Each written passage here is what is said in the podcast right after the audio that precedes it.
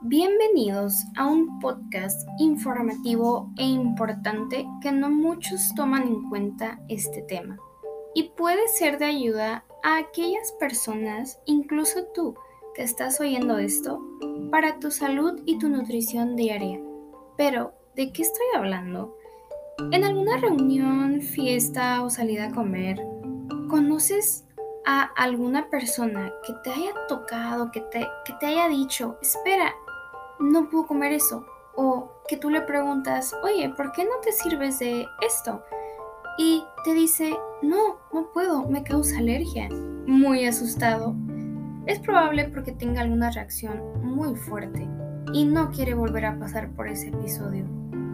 Y tú solo te quedas como, ok, solo te estaba preguntando o solo te estaba ofreciendo algo de comer, pero en realidad ¿Conoces qué es una alergia alimentaria?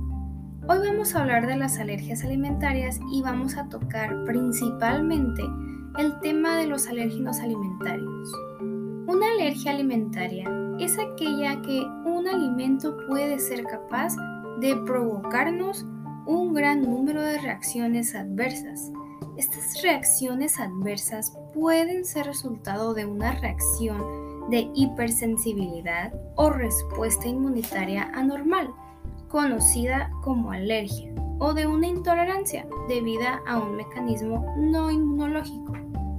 Por otro lado, y de forma más reciente, la Sociedad Europea de Alergia e Inmunología Clínica ha propuesto una clasificación basada en el mecanismo etiológico Así, divide las reacciones adversas a alimentos en toxinas, que pueden presentarse en cualquier persona que ingiera ese alimento, y no toxinas, que dependen de la susceptibilidad de cada individuo y que a su vez puede ser resultado de un mecanismo inmunológico, que en este caso es la alergia, y no inmunológico, que es la intolerancia porque hay que resaltar y tomar en cuenta que no es lo mismo una alergia alimentaria a intolerancia alimentaria.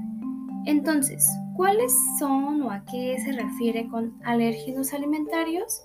Bien, sencilla la respuesta. Son cualquier sustancia, cualquier partícula o molécula que nos provocan una reacción alérgica.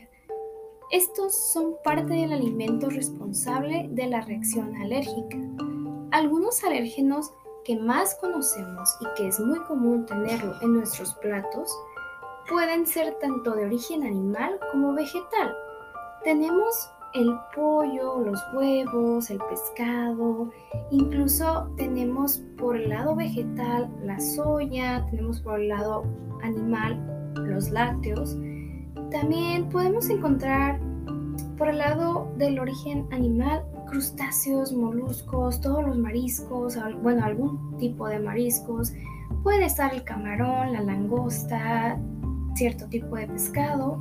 Incluso hay vegetales que no sabemos que pueden causar una reacción alérgica. Puede ser el apio, la zanahoria, la berenjena, pueden ser varios. Incluso también tenemos a la mostaza que entra en otro tipo de alimentos, tenemos los granos de sésamo, incluso el cacahuate, creo que es muy común escuchar que alguien es alérgico al cacahuate.